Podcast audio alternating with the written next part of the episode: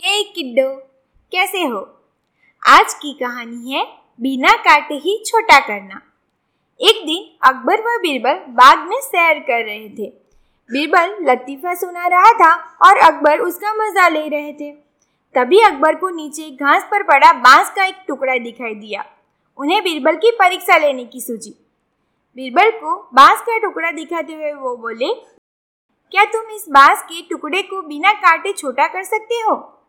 बीरबल लतीफ़ा सुनाता सुनाता रुक गया और अकबर की आँखों में झांका। अकबर कुटिलता से मुस्कुराए। बीरबल समझ गया कि बादशाह सलामत उससे मज़ाक करने के मूड में है। अब ऐसा बेसिर पैर का सवाल था तो जवाब भी कुछ वैसा ही होना चाहिए था। बीरबल ने इधर उधर देखा।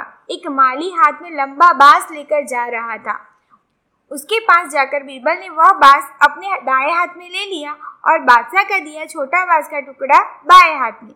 बीरबल बोला, हुजूर, अब देखे, इस टुकड़े को हो गया ना बिना काटे ही छोटा? बड़े बाँस के सामने वह टुकड़ा छोटा तो दिखना ही था।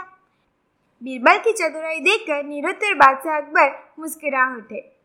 क्यों, मज़ा आया ना? ऐसी ही कहानियों से जुड़े रहिए। Good bye.